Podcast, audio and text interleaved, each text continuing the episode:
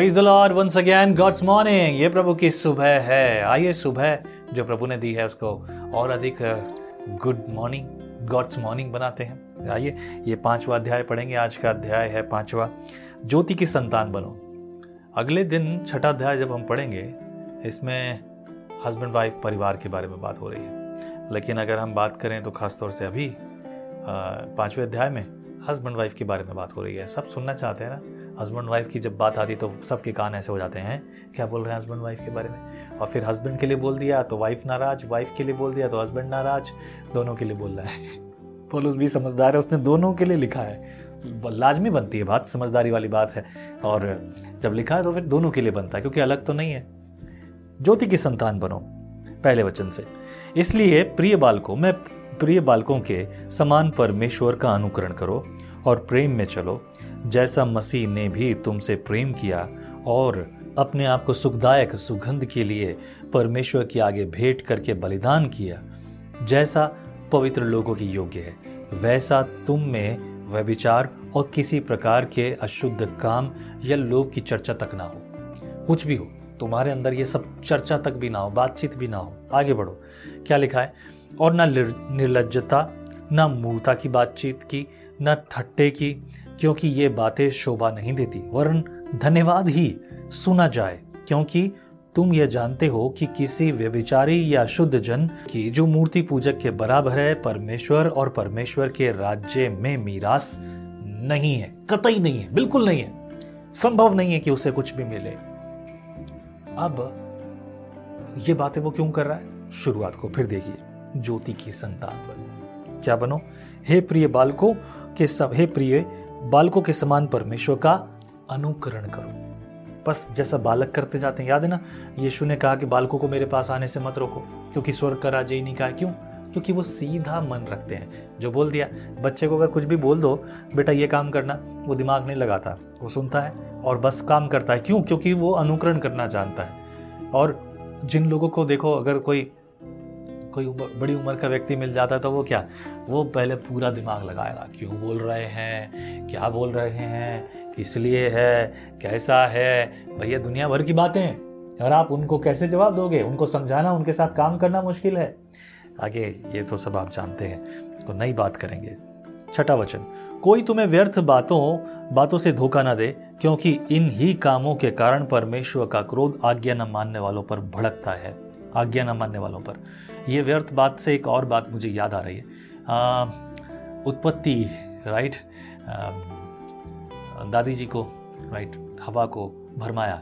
व्यर्थ बातों में ही तो भर भरमाया उसने, क्योंकि ध्यान दिया। ध्यान न दोगे तो आप सही रास्ते पे चलोगे, आगे बढ़ो। सातों वचन, इसलिए तुम उनके सहभागी ना हो, क्योंकि तुम तो पहले अंधकार थे, परंतु अब ज्योति में हो। अतः ज्योति की संतान के समान चलो, क्योंकि ज्योति का फल सब प्रकार की भलाई, धार्मिकता और सत्य है। यह परखो कि प्रभु को क्या भाता है।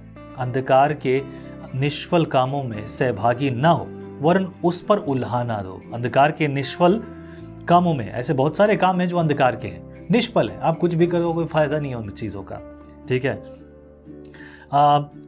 बारह वचन, क्योंकि उनके गुप्त कामों की चर्चा भी लज्जा की बात है। ऐसे अंधकार के काम है जिनकी गुप्त कामों की जो चर्चा भी करो तो लज्जा की बात है। शर्म आती है, अरे क्या घटिया बात है, कितनी कितनी निरी मूर्ता की बात है।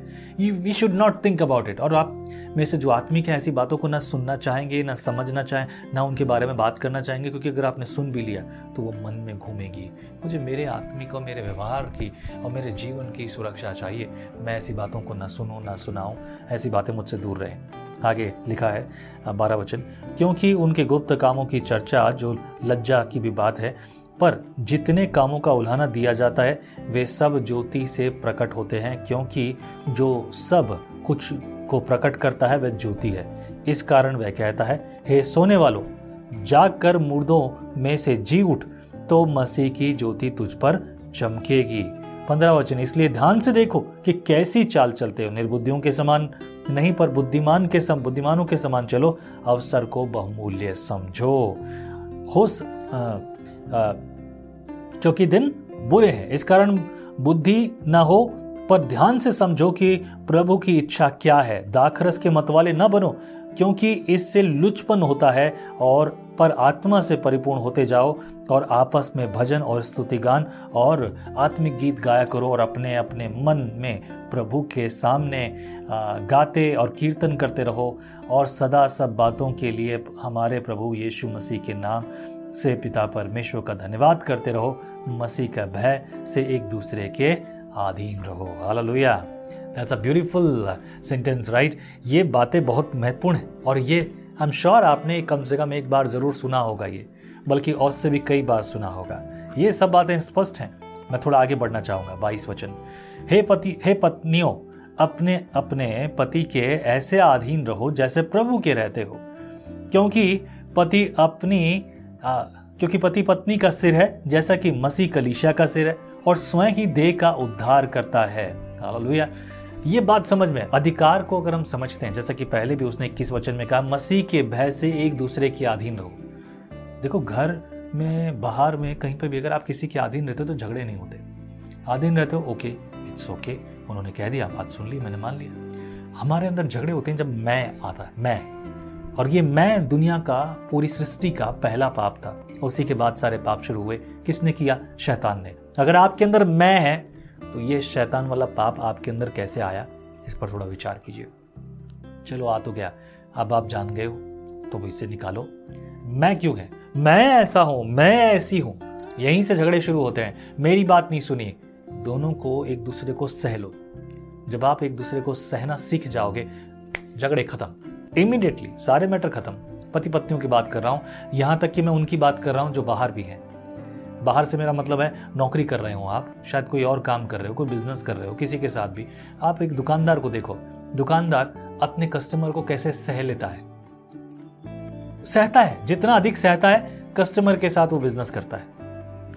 जो कस्टमर के साथ अच्छे से सह लेते हैं, उनका बिज़नेस अच्छे से चलता है। और जो दुकानदार कस्टमर के साथ उसको वैसा बर्ताव करता है, वो बिज़नेस नहीं कर पाएगा। नहीं कर पाएगा। बाहर हर जगह आप देखो, एक दूसरे की सहने के बारे में। ये एक ऐसी ऐसी शिक्षा है, ये एक ऐसा गुण है, अगर आपने ये अपने जीवन में बना लिया, सही इस्तेमाल करना सीख लिया, आपकी समस्याओं का पूरा पूरा पूरा पूरा समाधान। लिखा है आगे, यहाँ पर लिखा है चौबीस वचन में, तेईस वचन पढ़ूँगा। क्योंकि पति, पत्नी का सिर है जैसा कि मसीह कलीशा का सिर है, और स्वयं ही देह का उद्धार करता है। चौबीस वचन पर, जैसे कलिशिया मसीह के अधीन है, वैसे ही पत्नियाँ भी हर बात में अपने पति के अधीन रहे। अधीन रहना बहुत ज़रूरी है। पच्चीस वचन, हे पतियों, अपनी अपनी पति से प्रेम रखो, जैसा मसीह ने भी कलिशा से प्रेम करके अपने आप को उसके लिए दे दिया। गंभीर बात है है ना? अपने आप को दे देना पत्नी के लिए। आगे छब्बीस वचन, कि उसको वचन के द्वारा जल के स्नान से शुद्ध करके पवित्र बनाए और उसे एक ऐसी तेजस्वी कलिशिया बनाकर अपने पास खड़ी करे जिसमें न कलंक, न छुरी, न कोई और ऐसी वस्तु हो, वर्ण पवित्र और निर्दोष हो। इसी प्रकार उचित है कि पति अपनी पत्नी से अपनी देह के समान प्रेम रखे। जो अपनी पत्नी से प्रेम रखता है, वह अपने आप से प्रेम रखता है, क्योंकि किसी ने कभी अपने शरीर से बैर नहीं रखा वर्ण उसका पालन पोषण करता है, जैसा मसीह भी कलिशिया के साथ करता है। इसीलिए कि हम उसकी दे के अंग हैं। हम उसकी दे के अंग हैं। दो वचन में आपके लिए और तीन वचन और पढ़ूँगा। इस कारण मनुष्य अपने माता पिता को छोड़कर अपनी पत्नी से मिला रहेगा और वे दोनों एक तन होंगे। यह भेद तो बड़ा है, पर मैं यहाँ मसीह और कलिशिया के विषय में कहता हूँ। पर तुम में से हर एक अपनी अपनी पत्नी से अपने समान प्रेम रखे और पत्नी भी अपने पति से, पति का भय रखो। भय भय मानो भय मानो राइट यू नो यहाँ पर पॉलुस ने कहा कि जो बात मैंने कही है, इसका बड़ा भेद है। इसे यहाँ पर मैं समाप्त नहीं करना चाहूँगा। पॉलुस ने यह कहा, फिर भी पत्नी अपने पति का भय माने, पति अपनी पत्नी का आदर करे, उसकी चिंता करे। जैसे मसीह ने अपनी दे दे दी कलिशा के लिए जो कलिशा मसीह की पत्नी ठहरी, उसके लिए जब दे दी मसीह ने तो आपकी और मेरे लिए भी ये हमारी ज़िम्मेदारी बनती है। मेरे प्रियो, घर वही अच्छा होता है। पत्नी उसके लिए सब कुछ लौटा दे। पता है माफ़ी चाहूँगा ये बोलने के लिए, लेकिन ये बात में सब सहमत होंगे। हमारे एक कहावत मैंने मुँह से सुनी होगी काणे से कहे काणा काणा जाए रूठ। धीरे धीरे पूछ ले भाई तेरी कैसे गई फूट। इसका अर्थ ये है, अगर आप किसी की कमी को उजागर कर दोगे तो वो जो है गुस्सा हो जाएगा नाराज़ हो जाएगा। और आपको उसी तरह से जैसा वो है आपको प्रत्युत्तर देगा। पत्नियों के मामले में आ, पत्नी वो गिलास के समान है कांच के गिलास के समान कांच के बर्तन के समान। इट्स हैंडल विद केयर अगर आप अपने घर में अच्छी चीज़ों को देखना चाहते हैं तो पत्नी के साथ हो जाइए। उसकी तारीफ़ कीजिए। मैं झूठी तारीफ़ की बात नहीं कर रहा हूँ। हम झूठ नहीं बोलते। अच्छी चीज़ें ढूंढिए उसमें। हैं, बहुत सारी है। ऐसा नहीं हो सकता कि किसी में कोई अच्छी चीज़ें नहीं हो।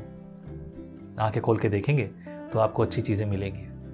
असल में ये मनुष्य का स्वभाव है, हम गलत चीज़ों की तरफ़ पहले देखते हैं। ये गलत है, ये गलत है, ये गलत है। हम अच्छी चीज़ों को क्यों नहीं देखते? देखो ना अच्छी चीज़ों को। और उसी बात के लिए तारीफ़ करो, ये गलत चीज़ें भी गायब होती जाएँगी। मैं जानता हूँ आसान नहीं है। कभी कभी मेरे लिए भी मुश्किल होता है, क्योंकि इट्स आवर हैबिट कि हम पॉइंट आउट करते रहते हैं। लेकिन अगर आपको प्यार, प्रेम और भलाई खोजनी है this is what you have to do प्रभु आपके साथ हो। आइए प्रार्थना करें। प्रभु, बुद्धि दे, ज्ञान दे। अपनी पत्नी का, अपने परिवार का अच्छा प्रबंध करने वाला ठहरा। प्रभु, इस परिवार को जो मेरे साथ है इनके जीवन को, इनके परिवार को, इनकी चिंताओं को, इनके बोझों को तेरे हाथों में देता हूँ, फलवंत और बलवंत कर, ताकि प्रभु, तेरी योजनाएँ जैसे स्वर्ग में पूरी होती इनके जीवन में धन्यवाद हमारी प्रार्थना सुनने के लिए। प्रार्थना में प्रभु यीशु मसीह के नाम से माँगता हूँ। आमीन। प्रभु आपके साथ हो, प्रभु के साथ संगति करते जाइए। अगली सुबह छठा अध्याय और आखिरी अध्याय है। जी हाँ आखिरी अध्याय। प्रभु आपके साथ हो। जय मसीह की। आप कहते हैं एक कप कॉफ़ी मेरा दिन बना देती है। पर आपका मॉर्निंग डिवोशन विजनरी रेडियो और टीवी पर आपकी ज़िंदगी बना सकता है। हम हमेशा सोचते हैं कि शायद मैं भी बाइबल कॉलेज जाकर बाइबल को अच्छे से सीखता। और अब आपके लिए है visionary TV deep Hindi Bible study के लिए।